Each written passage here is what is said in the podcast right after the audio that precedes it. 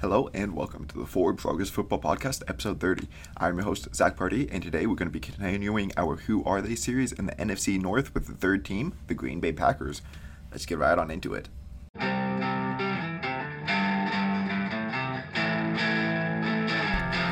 So in case you are new here, what we do this offseason is go over each team position by position, breaking down their roster, um, talking about what I think of each position group, and then at the end of the video, I talk about uh, their floor and ceiling for wins, what I see them optimistically and pessimistically doing. A, I talk about their over under win total set by Vegas, um, and talk about whether or not I think you should go the over or the under on that. And then I'll talk about their biggest strength and biggest weakness as a team. At the end of this whole series, I'm going to be doing a whole season projection, um, talking about wins and losses for each and every team, a record prediction, as well as a season's award prediction and a playoff prediction. And then that should take us right up to the NFL kickoff where I'll start breaking down each game, every game. And yeah, let's get right on into the breakdown of the Green Bay Packers. So, kicking things off as always, we're going to be starting off with the quarterbacks, where they have Aaron Rodgers, Jordan Love, and Danny Etling. So, Rodgers is one of the league's best quarterback, and he proved that to everyone by winning back to back MVPs. With elite accuracy, decision making, arm talent, and play under pressure, he may very well be the most talented quarterback to ever play the position. He also has an uncanny ability to avoid interceptions, as he hasn't hit double digits since 2010, with six being his highest in the past five years. However, with the departure of Davante Adams, he will be without a dominant number one receiver for the first time since 2015 when Jordy Nelson went down in the preseason with a torn ACL. That season was one of his worst seasons as a starter. It was still a good one, but below his standards for sure. We saw his yardage, yards per attempt, completion percentage, and touchdowns drop while his interceptions went up. Now, this year, Rodgers will be playing with one of the worst wide receiver cores in the whole league. I don't think he will win his third straight MVP, but I still do think he'll be able to finish as a top five quarterback despite turning 39 in December. Jordan Love was drafted in the first round in 2020 to be the heir apparent to what looked like to be a declining Rodgers. Then, everyone knows what happened next. Rodgers wanted out of Green Bay but stayed and won back to back MVPs and recently signed a four year extension. Rodgers has said that he doesn't want to play much into his 40s, but it's starting to become a real question if we will ever see Jordan Love be the Pack's franchise leader. The young quarterback has incredible arm talent and athleticism, just has plenty of things he needs to work on mechanically and seeing the field better. Many saw him as Patrick Mahomes with less upsides and more flaws, so Green Bay hoped under the tutelage of Rodgers that Love could reach that ceiling. However, he has looked far from it when he has had playing time so far. In his defense, his one start was in Kansas City, one of the most hostile away environments, but he needs to show some development in any appearances he'll get next year if he wants a shot starting for any team in this league. Etling was drafted in 2018 in the seventh round, but has yet to play, bouncing around as a backup so far. For running backs, they have Aaron Jones, A.J. Dillon, Kylin Hill, Patrick Taylor, Tyler Goodson, and B.J. Baylor. Jones has been amazing for the Packers, providing incredible value for a fifth round pick in 2017. It took him a few years to earn the starting gig, but once he did, he never looked back. He's a great runner and also one of the best receiving backs in the league, lining up in the slot or out wide often to create mismatches. He was the second most targeted player in this offense last year and may honestly be this team's best receiving threat, barring a breakout from one of these receivers. Dillon is the Thunder to Jones's Lightning. The Quadfather was drafted in the second round in 2020 to be this team's running back of the future. Many were surprised when the Packers re signed Jones last offseason, but last year showed how they can both be used effectively. Dillon is a powerful runner, the better true running back of the two, and is able to get this team the tough yardage and be a bell cow if needed.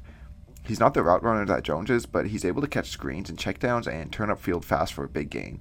This combo is probably the best one two punch in the league, and it looks like this team will be leaning into running the ball and tough defense, with Rodgers being the little cherry on top. Hill was taken in seventh last year, but only saw a couple of snaps. Taylor went undrafted two years ago and appeared in a handful of games as a 6'3, 220 pound power back. and then Goodson and Baylor are both UDFAs from this season. All right, so now it's time to get into this wide receiver core. They have Sammy Watkins, Allen Lazard, Randall Cobb, Christian Watson, Romeo Doubs, Amari Rogers, Juwann Winfree, Malik Taylor, Samori Toure, and Danny Davis. So either Rodgers is going to work some magic, or people are going to try to discredit the 38 year old four time MVP for having a down year with Sammy Watkins as his number one. Watkins looked like he was going to be an elite receiver for Buffalo, putting up 1,000 yards and 9 touchdowns in 13 games in 2015 after being taken fourth overall the year before. However, injuries have haunted the talented receiver, completely derailing his career. He was traded to the Rams in 2017 and signed with the Chiefs in 2018 and spent last year with the Ravens. He has one game a year where you see that talent shine through, typically week one, but then disappears for stretches after that. If he can stay healthy, he can be a decent complementary weapon, but that's becoming a bigger and bigger if as he gets older and sustains even more injuries. And I don't think he can be a number one for a team anymore, sadly, as he has the talent, but the injuries have clearly taken some of his juice. Lazard is going to be one of the only receivers Rodgers will trust, at least at the beginning of this year. Much of Rodgers' success comes from that elite chemistry he's able to form with his receivers to complete back shoulders and other anticipatory throws. At 6'5 with 4.55 speed, Allen Lazard will likely be the one on the receiving ends of a lot of these throws, but he's not a speed threat or good separator like Adams was able to be. We'll see if Rodgers can pull the best out of him, but I think Lazard should be the three at best, ideally number four, but he's right now either going to be this number one or number two for this team.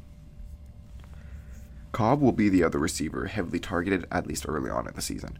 The slot receiver is getting up there in age as he'll be 32 when the season starts, and he's struggled with injuries recently, but when he's on the field, he has still been a good option and has that ever so important rapport with Rodgers.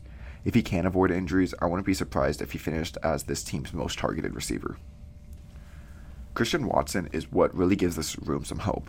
The 6'4, 210 pound receiver ran a 4.36 40 and was 91st and 99th percentile in his vertical and broad jump, respectively. He's also a shifty athlete despite his size. However, he struggled with drops and contested catches while playing against FCS competition. The second round rookie will need to hit the jugs machine and really earn Rodgers' trust before he sees a lot of targets. I think early on we may hardly see him, but as the season progresses, we'll see Watson slowly take that MVS role as he develops and hopefully exceeds what MVS brought before. I wouldn't be surprised though if Doubs had the better rookie season than Watson. Doubs was taken in the fourth round out of Nevada and was a good deep threat and number one receiver for the team. At 6'2, 200, he has the physical mold of a number one type and didn't struggle as much with drops as Watson did, He'll also be dealing with a spike in competition going from the Mountain West to the NFL, but he definitely, I think, has a chance to hit the ground running here in a thinner receiving core. Amari Rogers was Renfrow's replacement in Clemson and looked to have a similar impact in the NFL. However, this team traded for Cobb, so Rogers hardly saw the field last year. Maybe in year two, the shifty slot can find uh, the field a bit more, as he has top 5 to 10 slot receiver potential, just needs to get the targets and more playing time to achieve that.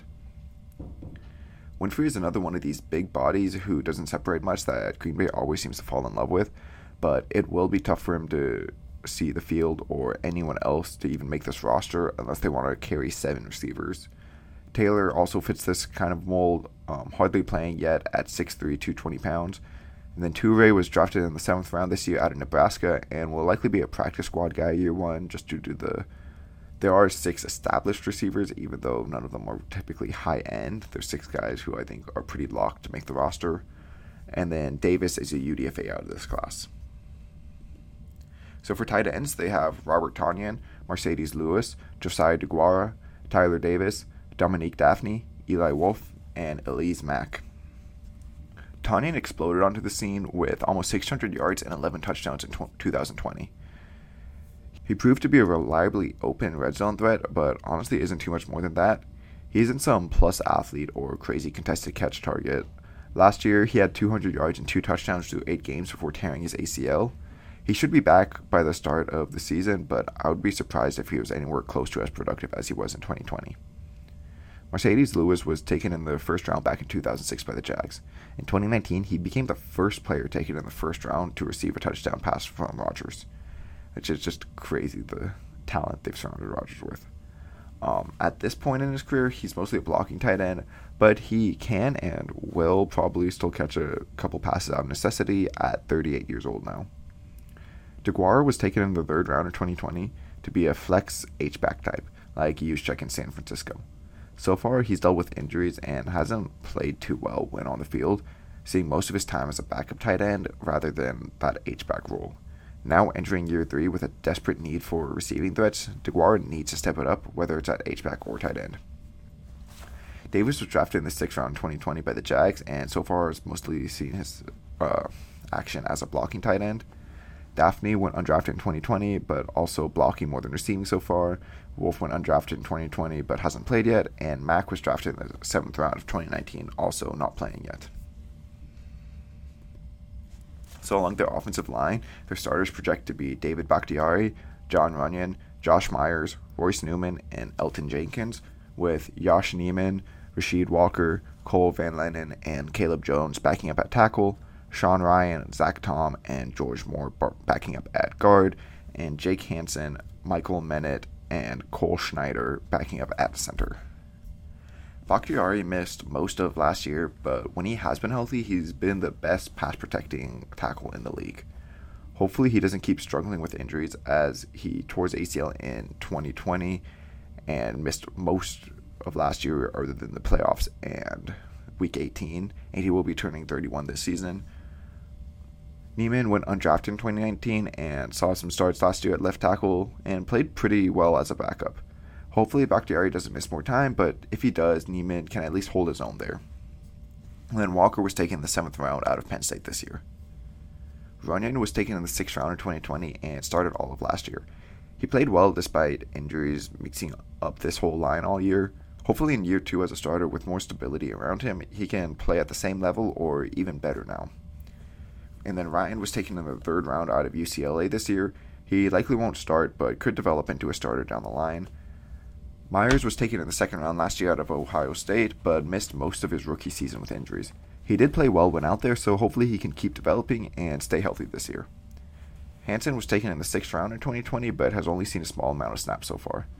And then Menet was taken in the seventh round last year by the Cardinals, not playing as a rookie, and Schneider is a UDFA from this class. Nijman was taken in the fourth round last year and had an up and down rookie season. His position is at least solidified with him and the rookies Rhyan and Tom all having a realistic shot to start here at right guard. If Newman can weed out the bad games he had from last year, he did have some solid starts and some reason for optimism. Zach Tom has a shot of being another Elgton Jenkins for this team. The fourth round rookie out of Wake Forest excelled at tackle there last year, but also played center back in 2019.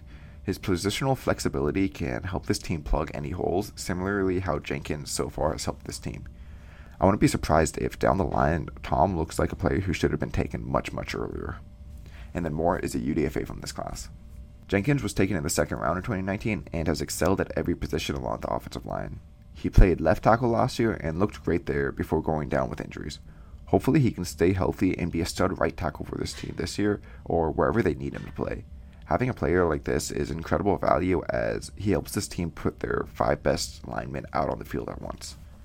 Then Van Lanen was taken in the sixth round last year and saw only one snap at guard position, and Jones is a UDFA from this class.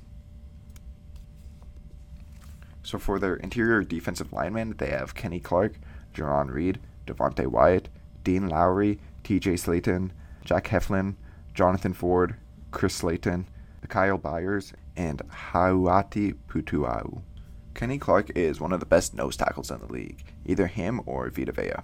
At 6'3, 314, he is able to play in the middle of the line and eat up blocks against the run, while also having incredible power to be a force against the pass, generating 64 pressures last year. Reed has been an underrated pass rushing 3 tech throughout his time in Seattle and then last year with Kansas City. Now he'll be playing next to the most talent he's ever had around him in his career and could easily have a career year. Wyatt was taken in the first round out of that legendary Georgia defense this draft.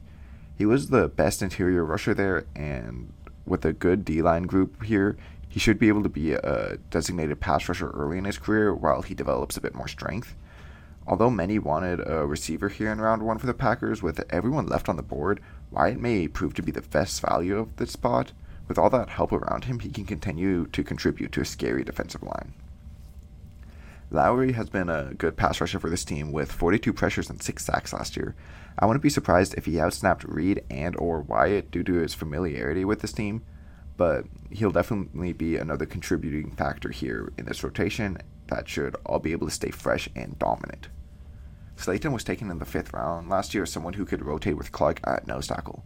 At 6'5, 340, he fits the physical mold and should see a lot of early down work to keep Clark a bit more fresh for those passing downs. Heflin went undrafted last year but didn't play too much as a rookie. Ford was taken in the seventh round this draft out of Miami. Slayton was taken in the seventh round by the Giants in 2019 but hasn't seen any snaps yet. Byers and Pututau are both UDFAs from this class. So for edge defenders, they have Rashan Gary, Preston Smith, Kingsley Enagbare, Randy Ramsey, Tipa Galeai, Jonathan Garvin, Kobe Jones, Ladarius Hamilton, and Chauncey Manac. Gary came on late in 2020 and established himself as the number one last year with 81 pressures and 10 sacks.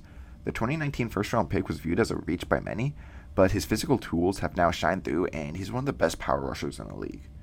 Smith had a career year last year with 62 pressures and 9 sacks. He's a great number 2 who can win those one on ones that are created with the presence of Gary and Clark, and he also has some flexibility to drop into coverage, creating just another thing the defense has to worry about. Enagbare was a great pass rusher in the SEC last year, and to get him in the fifth round could be an absolute steal. This team doesn't have much depth at edge, so he could see a lot of snaps sooner rather than later. He was far better as a rusher than a run defender, so he'll likely see most of his snaps as pass rush reps, but he can be effective in that role, and that would be well worth the fifth round pick. Ramsey went undrafted in 2019, not playing last year and only seeing a few unproductive snaps the year before. Galeai was drafted in 2020 and played a bit last year, looking much better against the run than the pass. Garvin was taken in the seventh round in 2020 and saw a good amount of snaps as a rotational pass rusher last year, racking up 25 pressures and two sacks. Jones went undrafted last year but didn't play.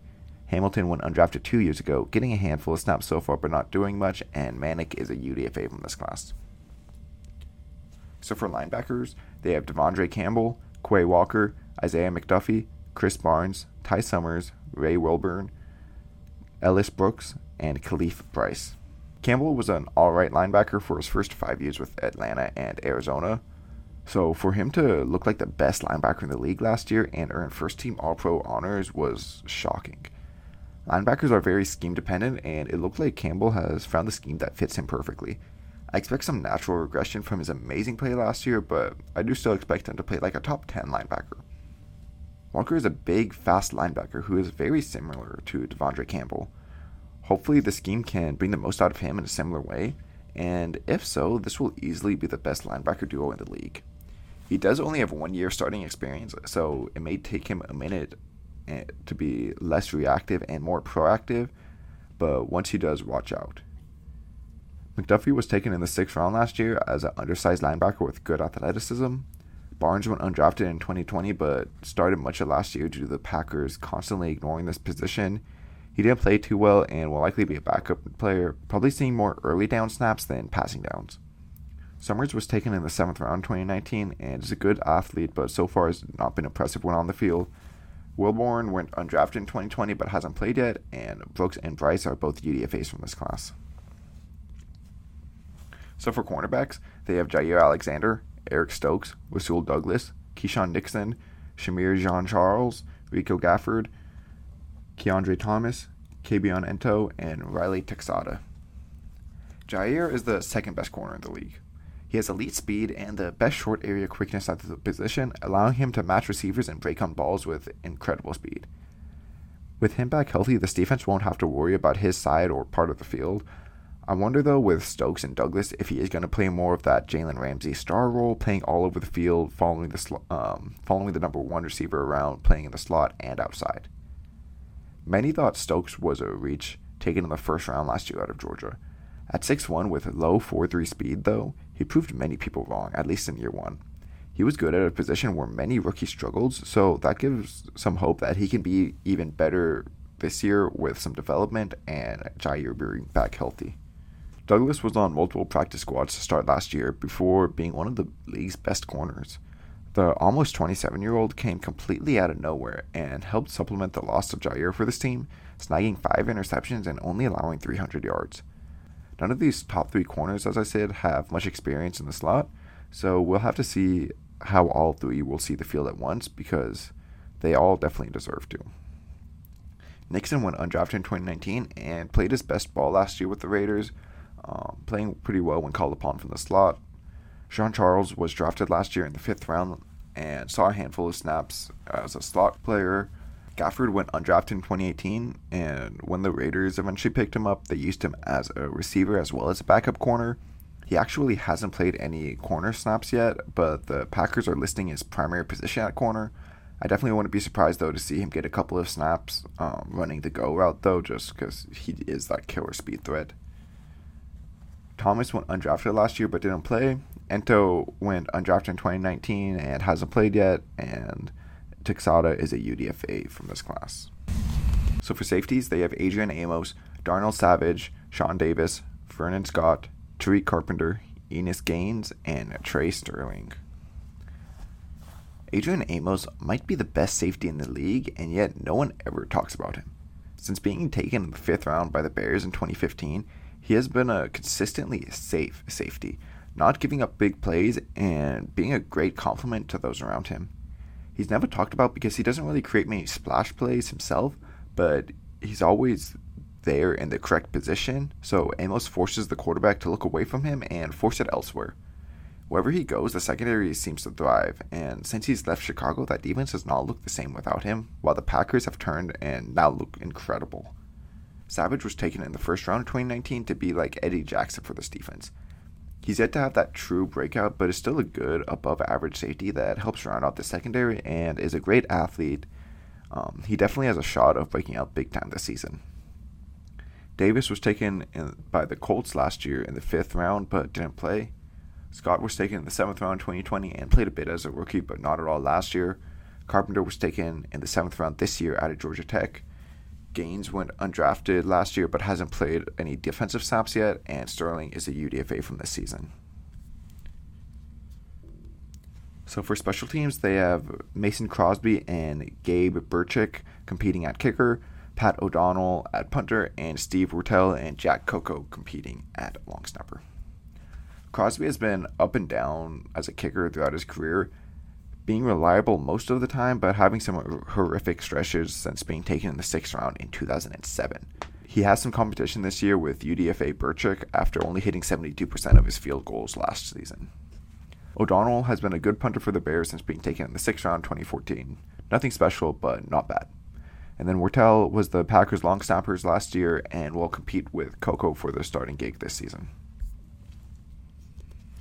All right, so now this is when I get into my whole season projection. I'm going to talk about their floor and ceiling as a team, what can go wrong, what can go right.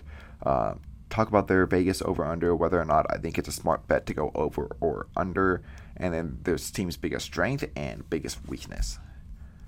So pessimistically, I see the floor of this team as nine and eight. They're still going to be a good squad, and if they miss the playoffs, I will be hundred percent shocked. Like even at nine and eight, I think in this NFC you could sneak into the playoffs. But if they don't get double digit wins, that will be completely surprising for me. But some things that can go wrong is not even Aaron Rodgers can overcome this receiving core, and he puts up one of his worst career years. These running backs, they're going to be good, but maybe not one of those rare attacks that can actually win games. Sammy Watkins is this team's number one, and he doesn't have a 100 plus yard game other than in week one. Lazard still can't separate, and the chemistry with Rodgers isn't enough to overcome that. Cobb struggles with injuries again and looks old out there, and none of the other young guys are able to step it up in years one or two. Tonyan looks like his 2020 was a one year wonder, and Deguara can't take that step up in year three. This O line struggles with the injuries and or the youth in the interior plays poorly. This defense is going to play well, but maybe not well enough. These rookies can't hit the ground running, so instead of potentially being the best defense in the league, they're only around like top five to ten. This pass rush should be nasty, barring injuries or regression, as maybe the depth on honestly isn't the greatest. but there definitely is a real possibility that Campbell can't repeat his success and rookie linebackers struggle every year. So watch out for some regression in the linebacking room. The secondary, they're going to be just fine, but there is a chance that they are weak in the slot as their top three cornerbacks are all outside guys so far in their career. Optimistically, though, I definitely see this team competing for the one seed. Um, they can go 14 and three. I'm kind of putting that as the ceiling just because there's so much variance, and with a weak receiving core, I think that will hold them back in some games. But Rodgers definitely can work his magic once again and put himself in that MVP conversation for what he's able to do with these receivers. This running attack can be one of the very few that win games with a lethal combo of Jones and Dillon each having a thousand plus scrimmage yards. Watson and or Doubs I could see step it up as a rookie and eventually work their way up to being number one by the end of the season, with Watkins playing a complementary role and Cobb being good from the slot. Tonyan proved me wrong and shows that his 2020 wasn't just a fluke, and maybe DeGuaras takes a step up either at fullback or tight end.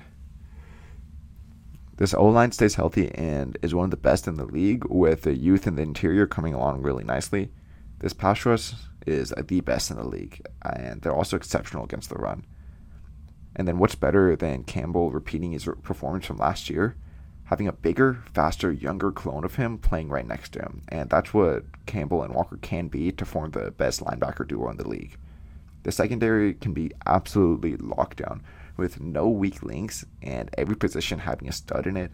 And this defense is far and away the best in the league. Like, I definitely see that being a possibility where we look back and we're like, wow, this is historic defense comparing it to the Legion of Boom, the no fly zone, 85 Bears. Like, they have this potential.